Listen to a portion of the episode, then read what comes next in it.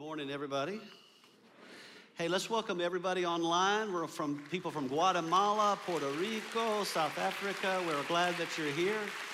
I want you to do me a favor. Would you stand up for just a moment? I know we just were standing, but I want us you to stand again. And, and we're standing to honor the Lord right now because I want to pray and we're going to try our best to just honor him right now in this moment. So let's lift our hands. Father, right now, in this moment, we just want to invite the anointing of the Holy Spirit into this place. We thank you, Lord, that you're here. You're ready to move in our lives. You're ready to challenge us to come up higher in the things that we've been called unto. And I pray for everyone that's here and also all that are watching us online, God, that the Spirit of the Lord would break any yoke of bondage off of our life today. And then today, when we leave, we will not be the same as when we came in. I pray for the transformative power of your word to come forth, and I pray for you, Holy Spirit, to bring us into a place of understanding of the fullness of who you've called us to be. And we thank you for that in Jesus' name. And everybody said, Amen. Come on, let's give him praise. Let's give Jesus praise. Amen. You may be seated. Couple weeks ago, I was uh, traveling into uh, to Dallas in, to do a conference at Gateway Church, and then also speaking at a church. And in the time of, of flying there, I was just talking to the Lord, praying a little bit about uh, the message that I was going to minister there. And I, I just was really having a kind of an in-depth conversation with God, just sitting there in the plane, not verbally, but internally, about the state of the church and uh, where we are as a church right now. And I don't mean this specific church, but I'm talking about the church, the general church, especially coming uh, out of two years of the pandemic, the COVID season, and what it has done to the church, how many people have dropped out of the church as a result, how many churches have closed, how many people have sort of lost their faith in the process, and they've put, you know, it put people for two years in front of computers like never before and how many of you know in front of computers is usually not good? It can create all kinds of problems in our life. The computers today remind me of the tree of the knowledge of good and evil. And, and, you know, where, where God says to Adam and Eve, He says, Do not, you can t- partake of anything out there, but do not partake of that tree. And of course, we know the, the symbol for Apple, you know, for Apple computers is a bite out of the apple. And because we, we bit into that apple, you know, thousands of years ago, and we see the result of it uh, and how it opened our eyes to things that we shouldn't see and shouldn't know and created a world of information to now where everybody is way more educated in information but less active in the things of God. And so what's happened is that the church has lost its way.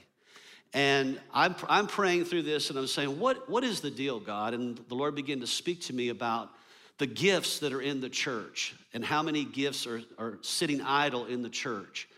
I want you to take a moment and just think about that. I want you to think about what's sitting in this room right now, just the power that's sitting in this room, the potential that's sitting in this room that has not been realized yet. How many of you agree, probably agree that I'm not, I'm not fully, I'm not fully arrived at where God has created me to be? Let, let me just see your hands. You, you, I'm, I'm not fully there yet, but, and, and many of us, unfortunately have settled into this place where I don't think I'm gonna get there, Lord. I'm not sure I'm gonna get there, or I really don't care about it. I really don't care about fulfilling my fullness, my potential. And what's happening is that we've got these gifts in the church. We've got business gifts, we've got creative gifts, we've got ministry gifts that sit side by side every weekend to hear messages. And, and yet we're not re- releasing what God has created us to do. So I'm, I'm thinking through this process, and I said, Lord, what would it look like if the whole church was really operating at its top peak performance? What would happen if all of us were really, really releasing our gifts? We just came off a series on purpose, and I thought it was a fantastic series. Pastor Johnson preached in this church about purpose and how God has something specifically that He created us to be and to do in the earth, but so many times we hear that, we know that, we know that's what that's truth about what we're supposed to be doing, but many of us don't believe that we can do it. We don't believe that we can do it. So even though we have purpose and we may even know what our purpose is, it goes unrealized. So I started praying. I started praying for the church. I started praying right there on the plane. I preached this message out of that I'm going to preach to you this morning. And I and I realized that this is not just a message for a specific church. This is a message for the church.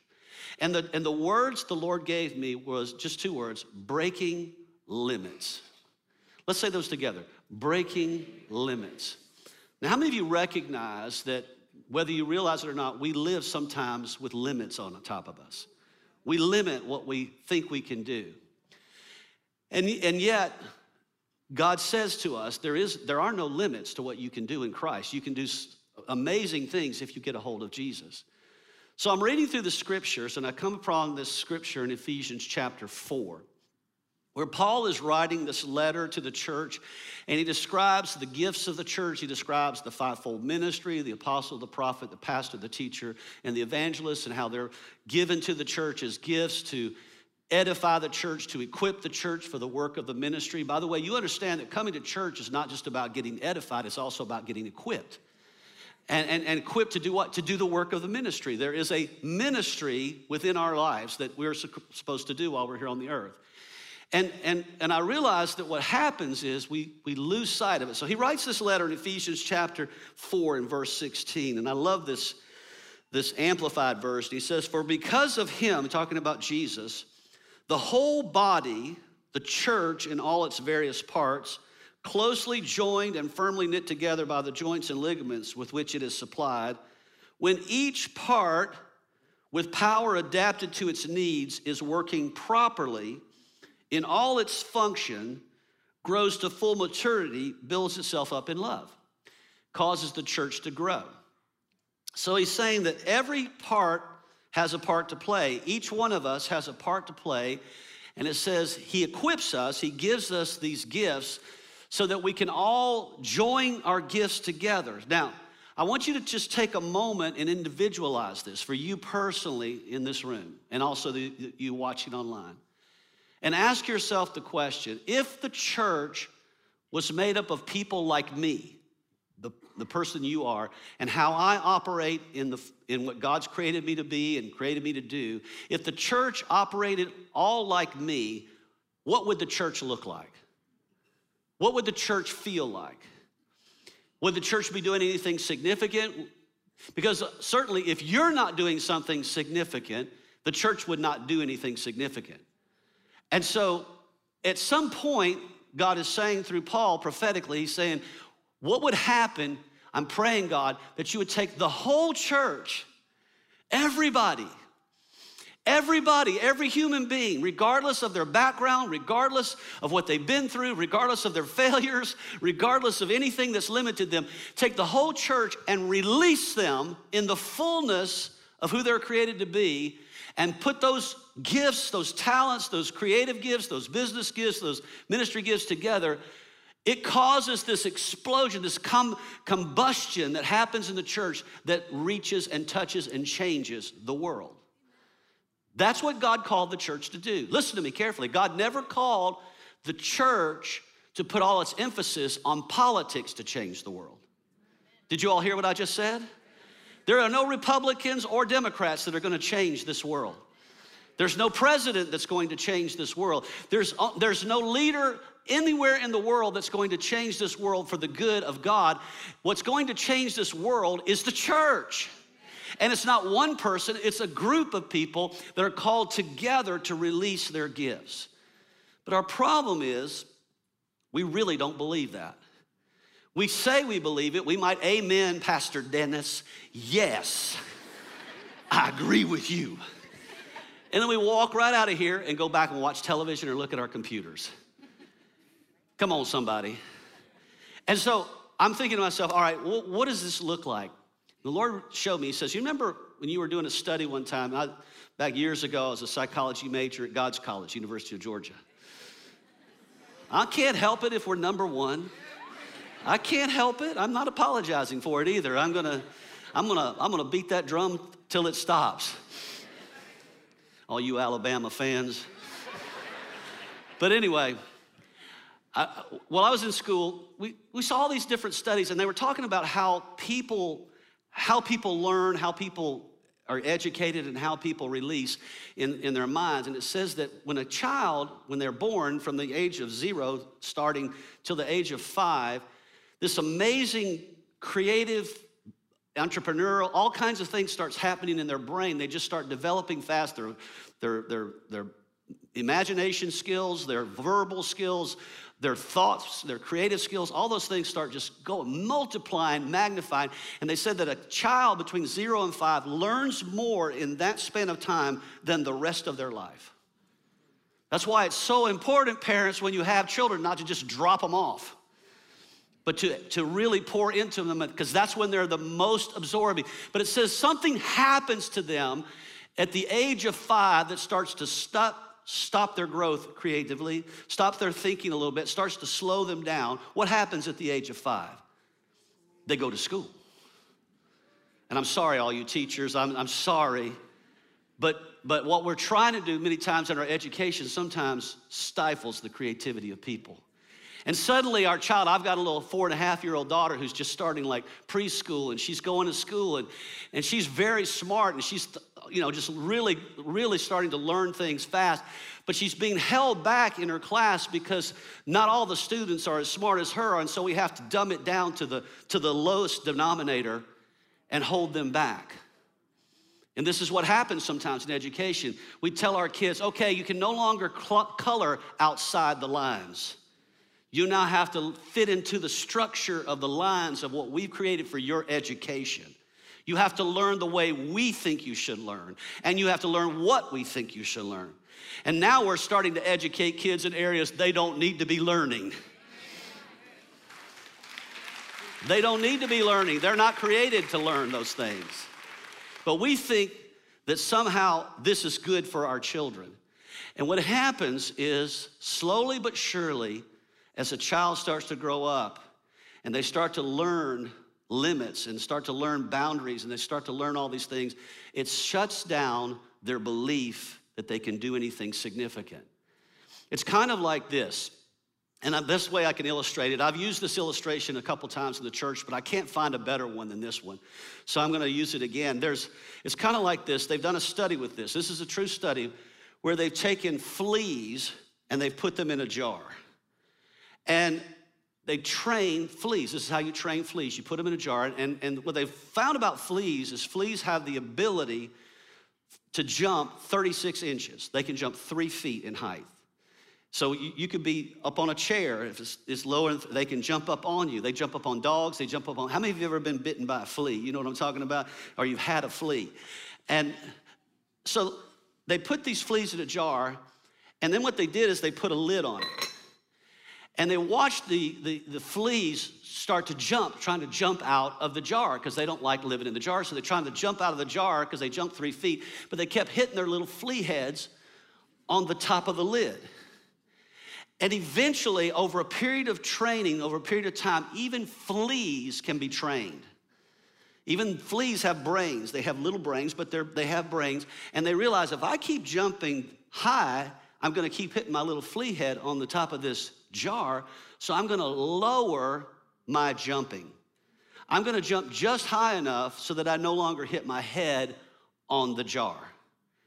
And then what they do is they go, and after they see that they're no longer jumping high anymore, they take the lid off of the jar. So now there's nothing to keep the flea from jumping out of the jar, but the flea's mind has been trained that if I jump too high, I'll hit my head, so they stay in the jar. Can I just tell you something? There are some of us in this room, some of us watching online. We have been placed in a jar by society, by society's norm, expectations, people talking to us, degrading us, telling us what we can't do. They put lids on our life, and we don't know that when we come to Jesus, He takes the lid off of our lives and says, Come out of this jar and be who I created you to be.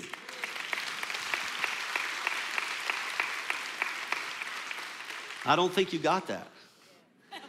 I don't know that you really got that. But what God's trying to say to the church is it's time to get out of the jar. It's time to get out of the jar. It's time to come out. And be who God created you to be. I'm not mad, I'm just frustrated sometimes. I get frustrated when I see the potential that's sitting in this room, not realizing that potential, not knowing what God created them to do and to be. And so I'm reading through the scriptures, and here's the scripture that stood out to me in 1 Corinthians chapter 1. Paul writing, he says this in verse 3. May all the gifts and the benefits that come from God our Father and the Master Jesus Christ be yours. Every time I think of you, and I think of you often, he says, I thank God for your lives of free and open access because of Jesus. Jesus has taken this lid off of your life. And he says, now you have access to God through Jesus. There's no end to what has happened in you. It's beyond speech, beyond knowledge. The evidence of Christ has been clearly verified in your lives. Just think, you don't need a thing. Quit living your life. Well, if I just had this or I just had this, then I would do that. When you come to Christ, you don't need a thing. You don't need more money. You don't need more people. You don't need more this, more that. You have everything you need in Christ Jesus. You are the richest person in the world. People that have billions of dollars but don't have Jesus have nothing. You who have Jesus are richer than the most richest person in the world. You're richer than Elon Musk. You're richer than Bill Gates. You're richer than Jeff Bezos. You're richer than anybody when you have Christ. Why would you think and act less than that? The riches of Christ are much greater than the riches of this world. And he's saying, You have everything you need. You don't need a thing. You've got it all. And all of God's gifts are right in front of you as you wait expectantly for our Master Jesus to arrive on the scene for the finale. And not only that, but God Himself is right alongside. He's right alongside to keep you steady. How many of you know you need Jesus to keep you steady? And on track, steady and on track. During COVID, I think a lot of people stopped letting Jesus be alongside them and started letting their computers be alongside them. And they, they lost track and they lost steadiness with God until things are all wrapped up by Jesus. God, who got you started in this spiritual adventure. I love that word. Spiritual adventure. Now, I don't know about you, but I, I'm, I'm an adventurous type of person. I like to do things that require risk. Some of you are very low risk people. I'm a high risk person. You don't run a ride in the car with me. I'm a high risk person. I try high risk things. I know some of you think that's foolish, but I just believe that God wants us to live a life of adventure. And his spiritual adventure is beyond anything we can ever do in, in, in natural adventures. And he says, This is a spiritual adventure. All right, so let, me, let, me, let me just bring it back, back to you. I come to your house. I'm in your house today. I'm coming after church. I'm coming to lunch at your house. What are we gonna do? What's your house look like? What's your life look like? If I were to say, what, what do you do on a regular basis? What's your day to day life look like? What's your morning, noon, and night look like? What, is you, what does your life look like? Would it be defined as a spiritual adventure? Or is it pretty much a settling into a, a pattern of life that has no adventure? How boring is life how many people live bored lives, and this is why they can't stay focused on anything? As soon as they get bored with this, they switch to something else. They switch their friends. They switch their, their social media accounts. They switch this. They switch that. As soon as you're standing in the mall and you don't have anything to do, you're on your phone looking at this, seeing what's going on with somebody else. You live vicariously through the lives of other people who are failing worse than you are. Did you hear what I just said? How long can you go without looking at your cell phone? Can you go a whole sermon? Can, can you go a whole sermon without picking it up to see who's texting you who, what's going on? Are you texting somebody right now? This is, I, I don't know, he's trying to deal with my addictions to the cell phone. Some of us got addicted during COVID. And I don't mean to cell phones, I mean we got addicted to something. We got addicted to things that were not good for us, not helpful for us, not pushing us forward. Sometimes we get addicted to failure. We get addicted to negative thinking. We get addicted to complaining. We get addicted to sowing strife. We get addicted to talking about others. We get addicted to thinking life is bad, the future is bad, everybody's bad. We get addicted to those things. We get addicted to Fox News. We get addicted to CNN. We get addicted to political figures. We get addicted to things like that. And what I'm trying to tell you, as long as you're going down that road, you're never going to fulfill what God put you on this earth for.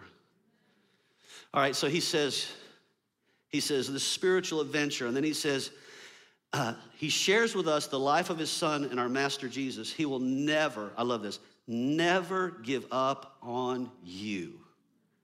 And then for emphasis, he says, never forget that. Now, I don't know about you, but I like that. I like the fact, how many of you messed up before? How many, let me just see. I mean, I haven't, how, how many of you really messed up? I mean, you really, maybe you're messing up right now. I mean, you just messed up. you come in here full of mess. And people say, ah, I don't go to church, bunch of hypocrites. They, they're all messed up. That's why we go to church. Because we are all messed up and we need to get corrected. We need to get challenged. We need to get changed. The church is not a place for perfect people. We have no perfect people allowed in this church. You, uh, thank God, amen? And we, you're welcome if you're imperfect, but the bottom line is we don't want to stay in the state of accepting imperfection. We want to strive for good things. We want to strive to succeed in life. Amen? And there's this lid of the world on top of us. And so something has to change. And so I'm going to give you three thoughts, three ideas to help move you in the direction where limits are no longer holding you back. And these three thoughts are things that changed my life when I sat there and thought through them deeply. These are the three things that I really got early on in my Christianity that kind of took the lid off of my life. The first one is this identity determines destiny. Identity determines destiny. Now, we're living in a season right now where the majority of humanity, especially in America, especially in America, is having an identity crisis. They're having an identity, especially if they're younger, they're having an identity crisis. I can't tell you how many young people I run into on a regular basis that have an identity crisis. They don't know who they are. If you ask the question, Who are you? there's not a good answer. So I'm asking you that question Who are you? What gives you your identity? Now, as you go through life, you'll see there's a lot of things striving to form your identity, to form who you are. Some things that are very common, your sexual identity. There are many people that are confused about their sexual identity. So now we've put 60 different labels on sexual identity.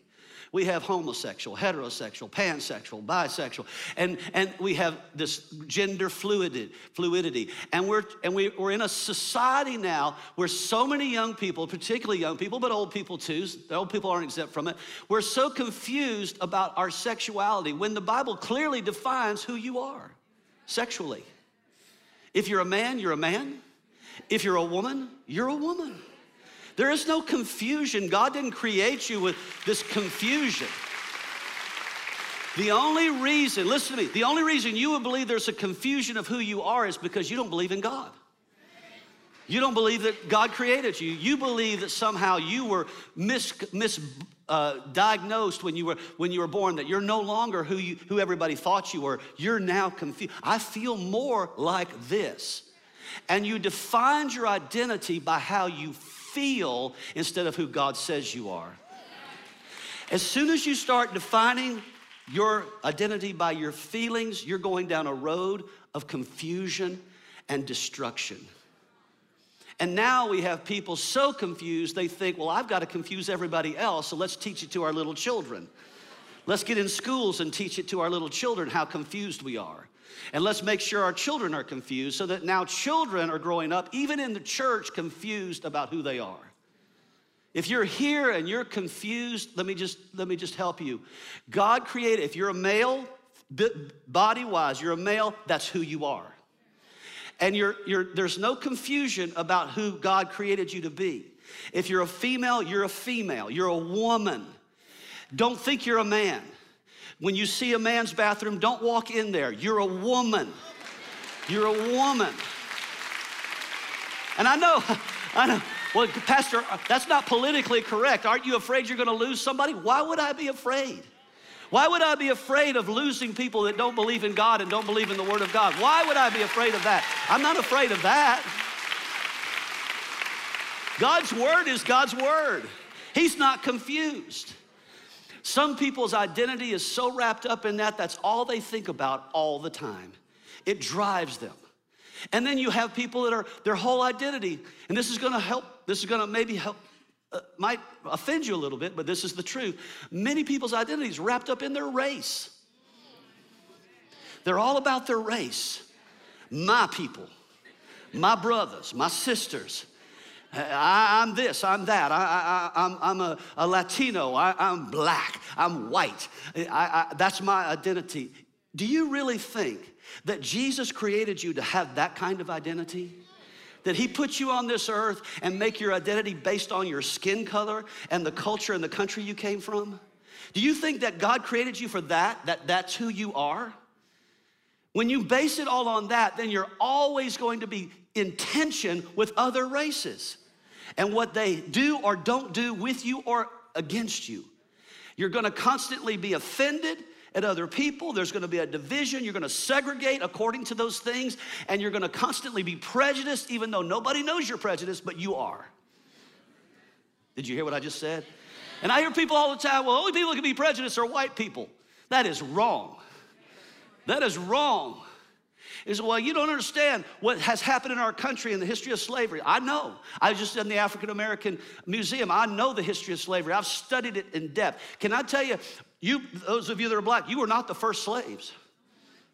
There are plenty of slaves in this earth that are not black. Plenty. The Jewish people were enslaved for 400 years, and God still had his hand on them. And he delivered them from their bondage into the promised land. Listen to me carefully. Not based on what non Jews would do for them. When he took them into the promised land, they were ready to obtain the promised land. They were ready. God had his hand on them. He had taken through this terrible struggle of slavery and the history of slavery, and he was taking them out of bondage into this in place of promises, but he, but he couldn't get the slave mentality out of them. It took him a while, it took him years in the desert to get it out of them so that they could enter into the promises of God because they were waiting on something else to deliver them instead of God. God is our deliverer. White people, black people, Hispanic people, Asian people, we are not each other's deliverers. God is our deliverer. And as soon as you start to form an identity wrapped around your race, you will be limited within that. You'll limit what God can do in you. You'll blame what you're not achieving on another person or group of people instead of accepting that no matter what is against me, if God is for me, it doesn't matter who's against me. It doesn't matter who's against me. And some of you are, I don't agree with that. That's because you've had this lid on top of you. Your identity's messed up. You've let the world put an identity in you that's not godly. All right, and then you have people, there's whole identities wrapped up in their careers and their achievements, wrapped up in their friends and who likes them and who doesn't like them. How many Facebook friends, how many Instagram, how many TikTok friends do I have? And, and, and their whole identity is based on what people think about them instead of who God created them to be. Dumbing down their identity.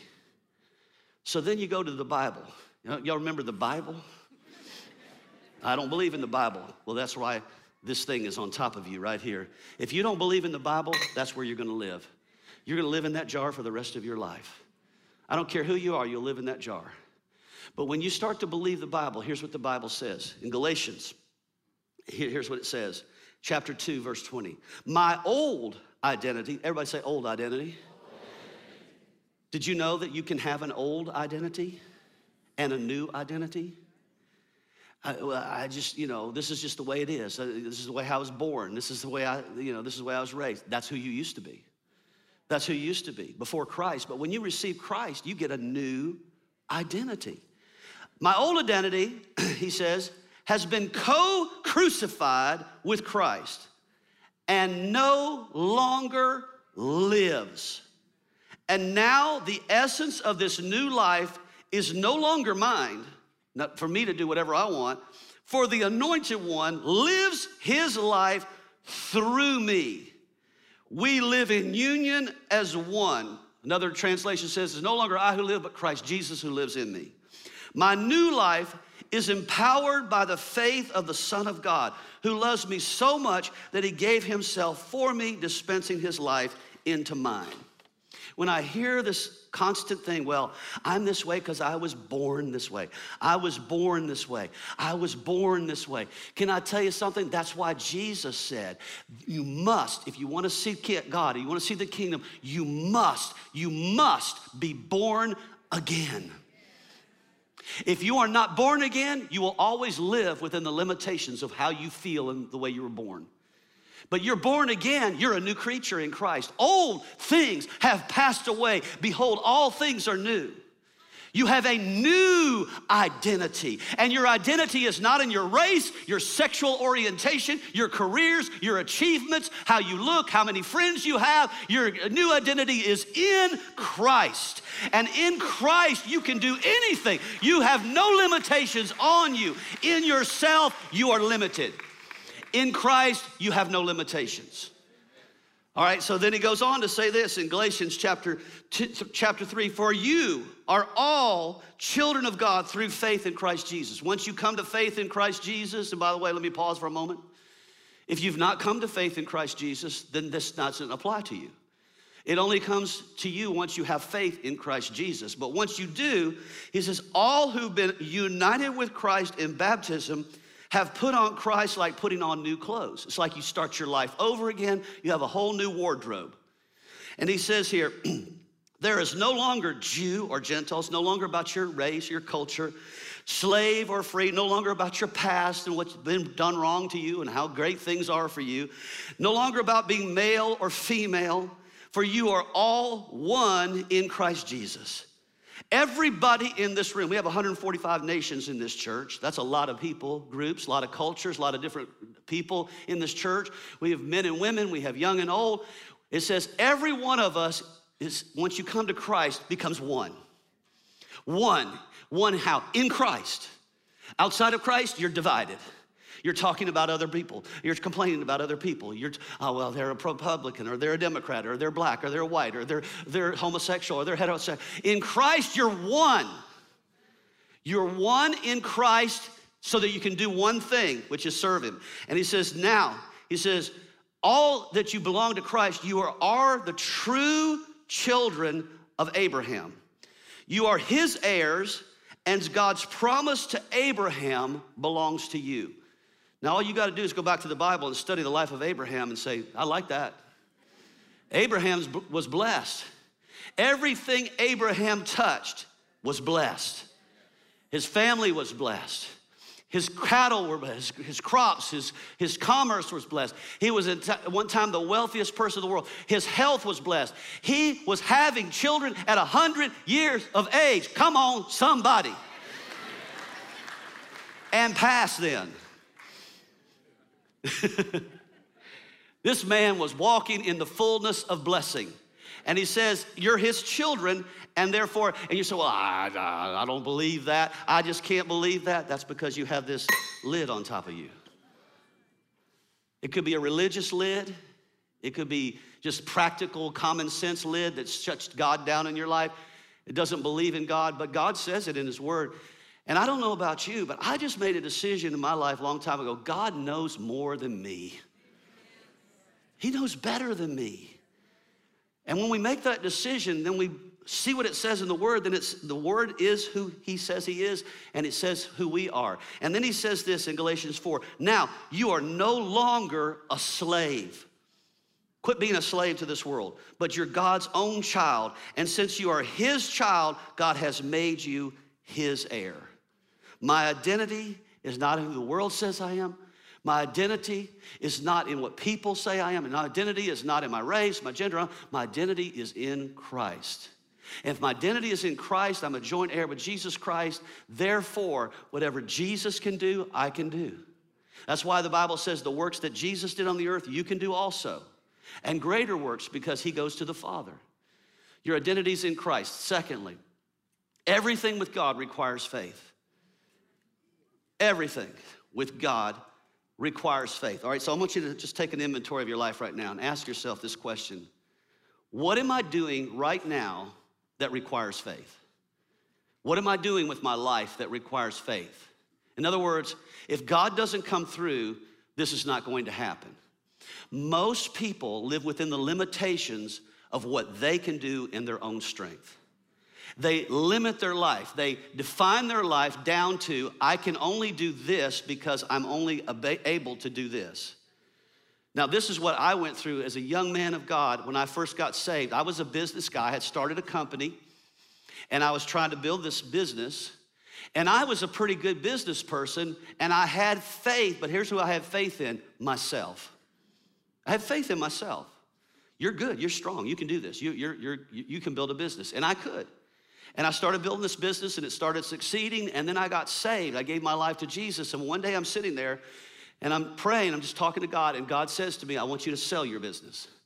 I want you to get out of that business and I want you to start your life over in another city, helping a little church get started. And I'll tell you once you do that, what's next.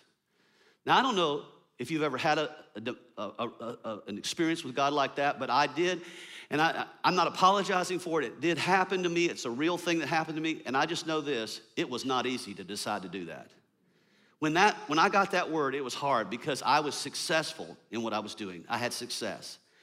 But I just, I really felt like God was in it. So I said, okay. So I sold my business. I moved to Richmond, Virginia, started my life over. It took me from that point to starting this church 10 years, or eight years, I should say eight years to starting this church. Then, fast forward, now I'm 32.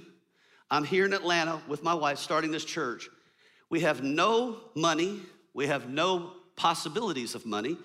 We have no church supporting us, no pastor blessing us, sending us out. We had none of that stuff.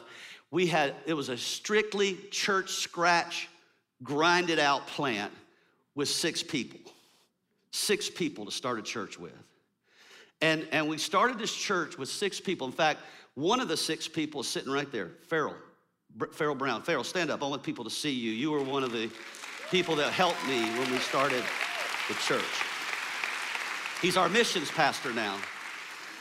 He was in my youth group back in the day when we were in Richmond, and we started with nothing. And this is the beautiful thing about God the less you have, the more God can do. The less you have. Now, think about that when they had just a few loaves and a few fishes, God took those and multiplied them into feeding thousands of people. But what if they'd had all the food? They wouldn't have had to trust God. And so I learned the hard way how to trust God.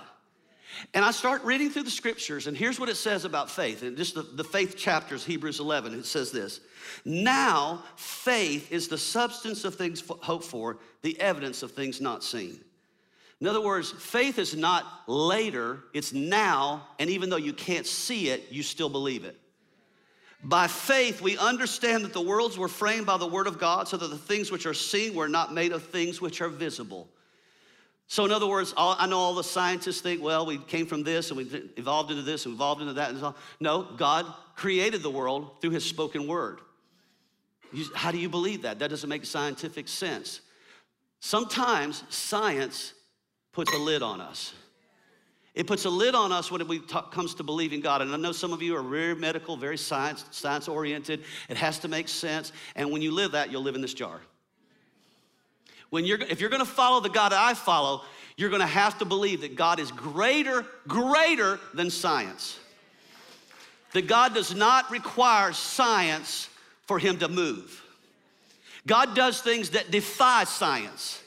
When people get healed of cancer and there is no medical reason for them to get healed, and doctors say to people like somebody I just talked to last week, where the doctors say, I don't know what happened, I don't know how it happened, but whatever this God is, He healed you because we certainly didn't do anything. We can't heal you. Science can't explain that. Science really can't explain creation. It doesn't make sense. So God says, look, the worlds were framed by the word of God, not by amoebas, not by monkeys, not by people, Cro-Magnon man.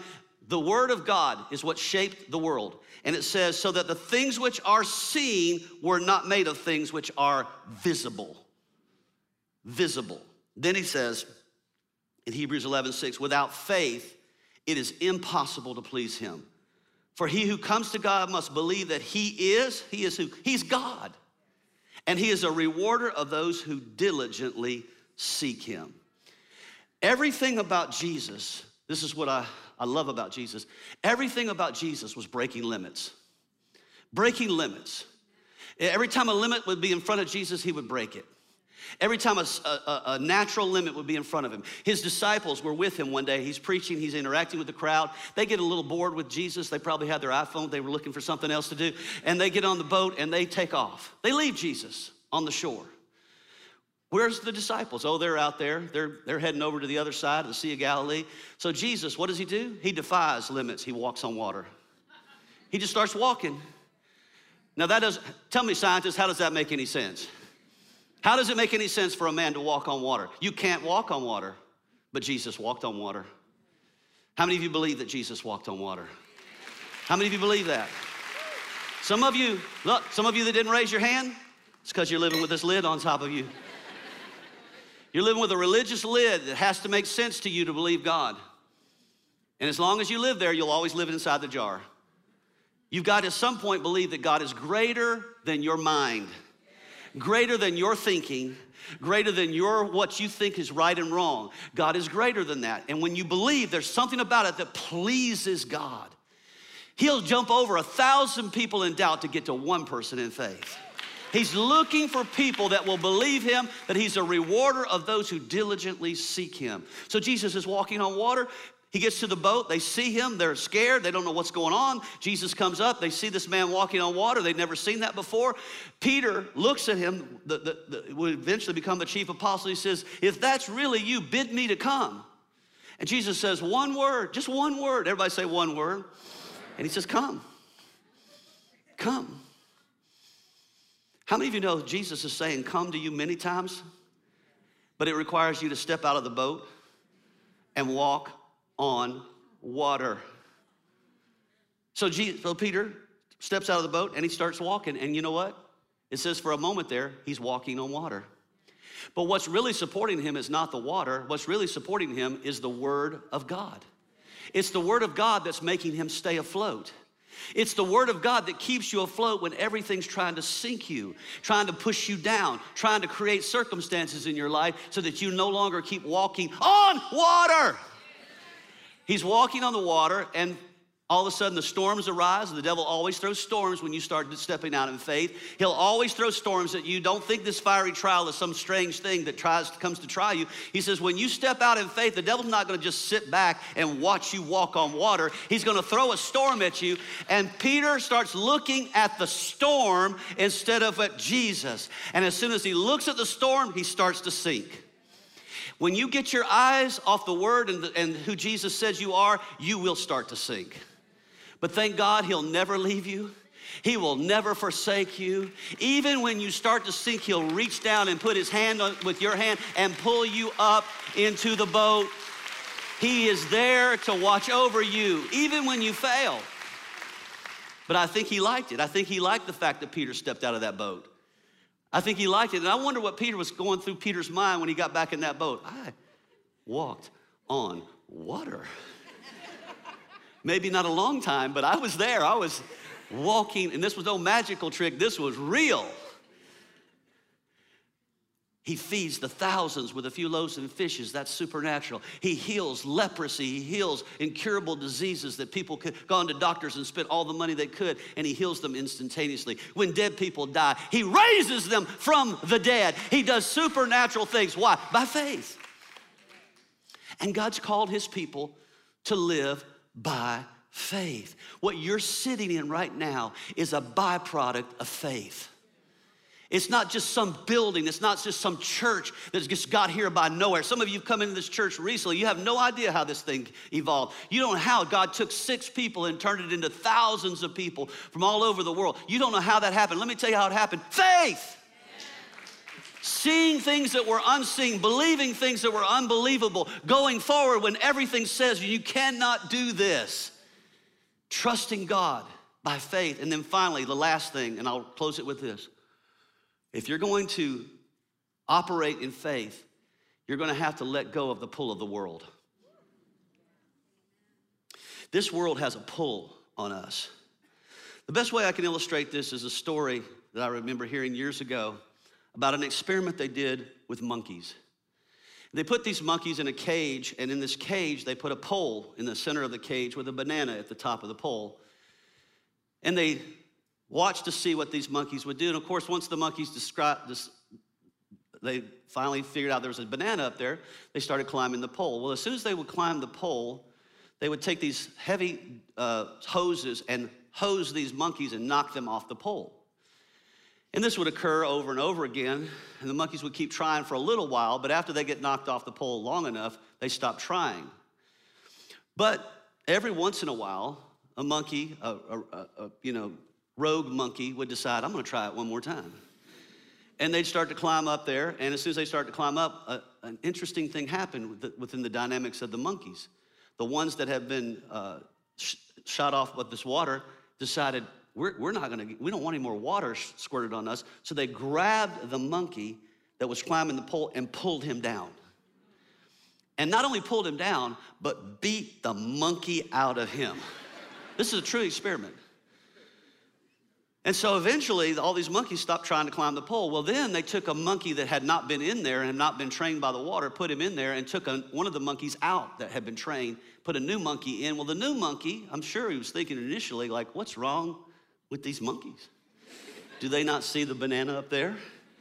Okay, well, I'm gonna start climbing. And so they start to climb up to get the bananas, and they start squirting the monkeys. And they, the monkeys at the bottom of the thing. And the monkeys see him climbing, they get squirted. They reach, reach up and grab the monkey and pull him down and beat the monkey out of him. And this goes on a few times until finally this monkey is trained to no longer try to climb the pole. And over a period and succession of replacing the monkeys, eventually they replaced all the monkeys with new monkeys. And they did this over and over again, this whole process over and over again, until there was now a whole cage full of monkeys with a banana at the top of the pole but nobody would climb to get it, and they didn't know why. Can I just tell you something? When you start to go after God, listen to me. When you start to follow God, there is no shortage of monkeys in your life that will try to pull you down. No shortage. And sometimes those monkeys are in your family. Oh, yeah. Oh, yeah. Sometimes they're your coworkers. Sometimes they're your dear friends. Sometimes they're people.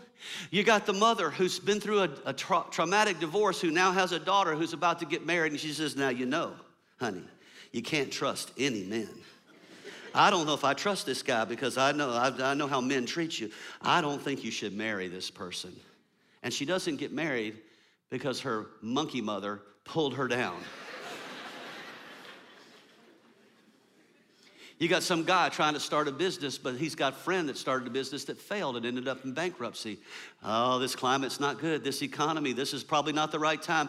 Let me reach up and pull you back down to reality. There is no shortage of monkeys in the world that are trying to pull people down. Every day, Every day there's people trying to pull you down. So Jesus, when he's on the scene, he makes this statement and he goes right to the heart of the matter. He goes right to the very heart of the matter. Here's what he says in Luke chapter 14 in verse 25. Now great multitudes went with him.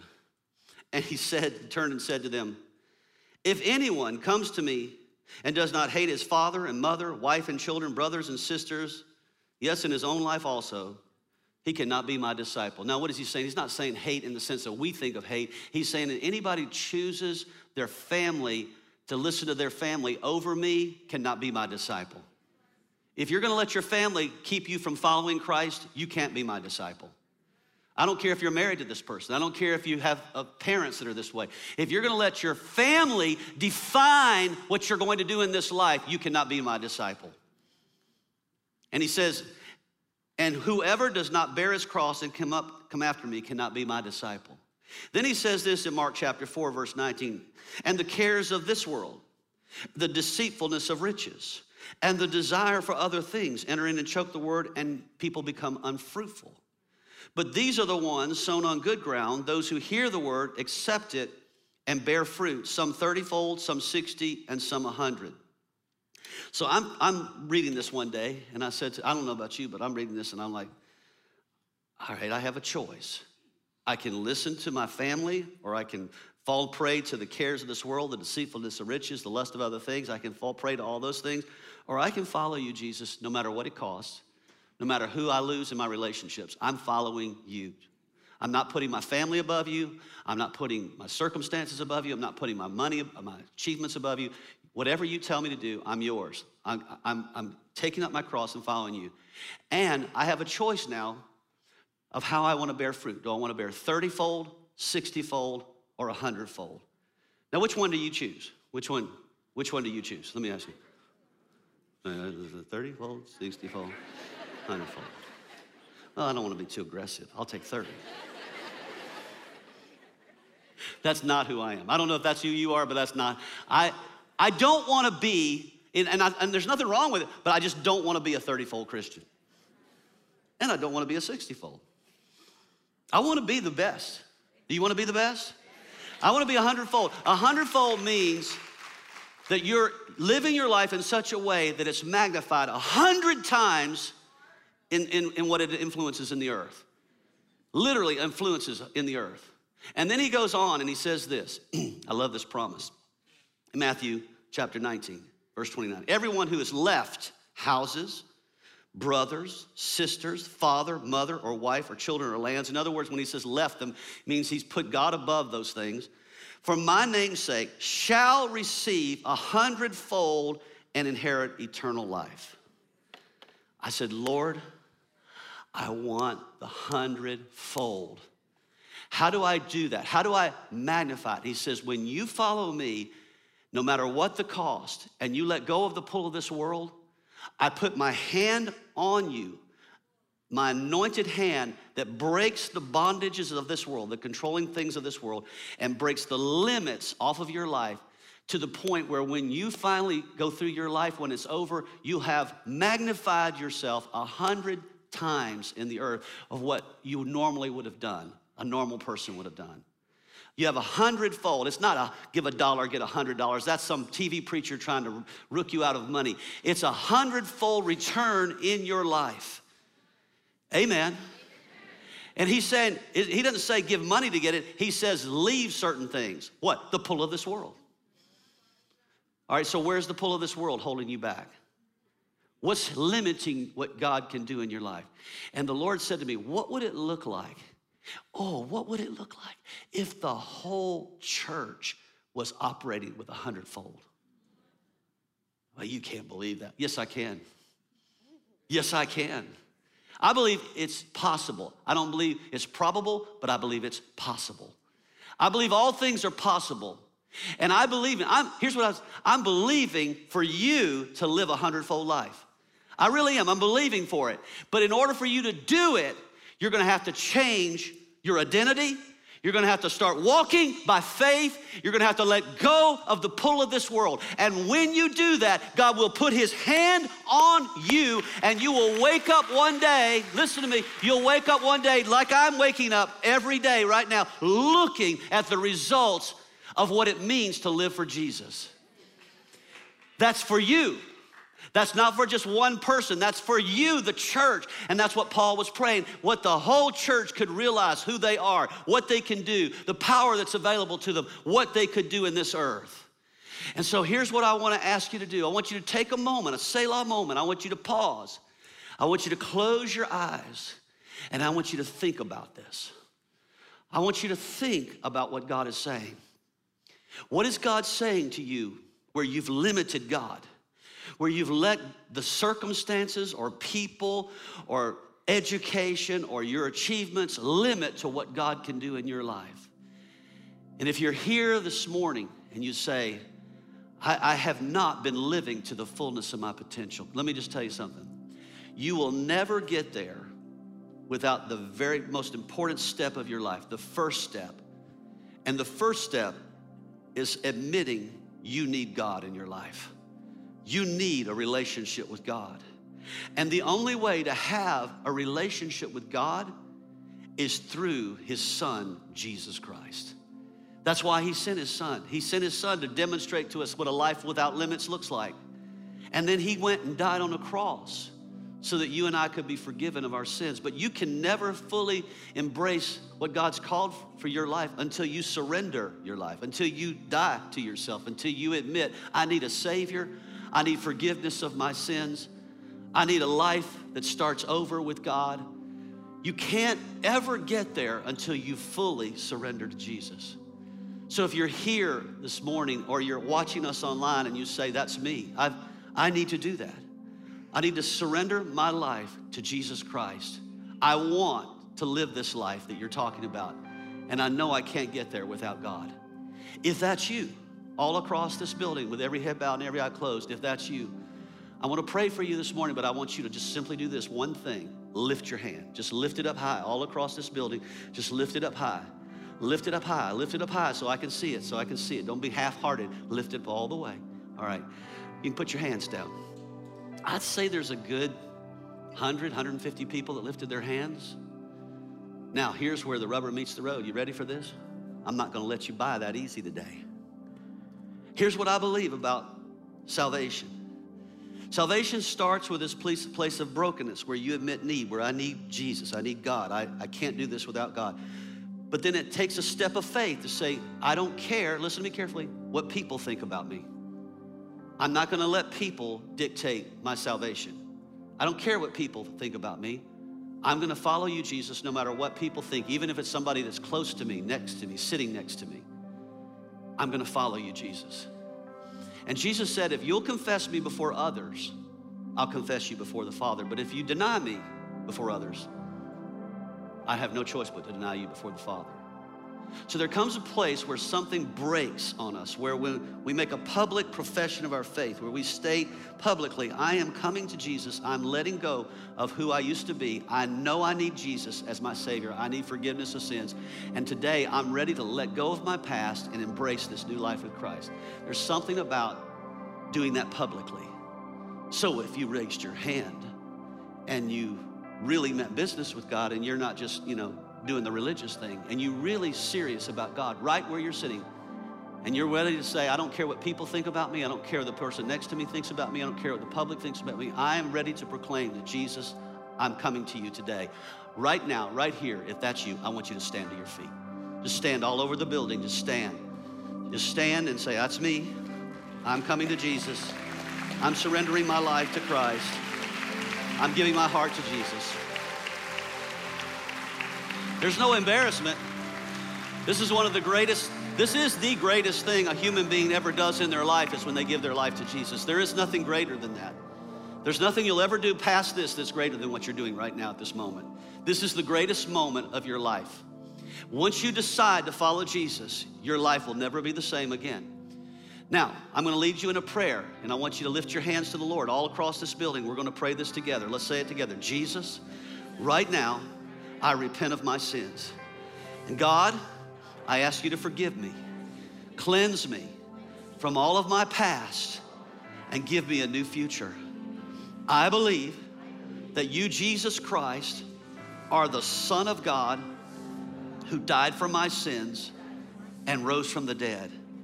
And today, I surrender myself, my body, my soul, and my spirit into your hands to be with you forever. Jesus Christ, you are now the Lord of my life in Jesus' name. And everybody said, Amen and Amen.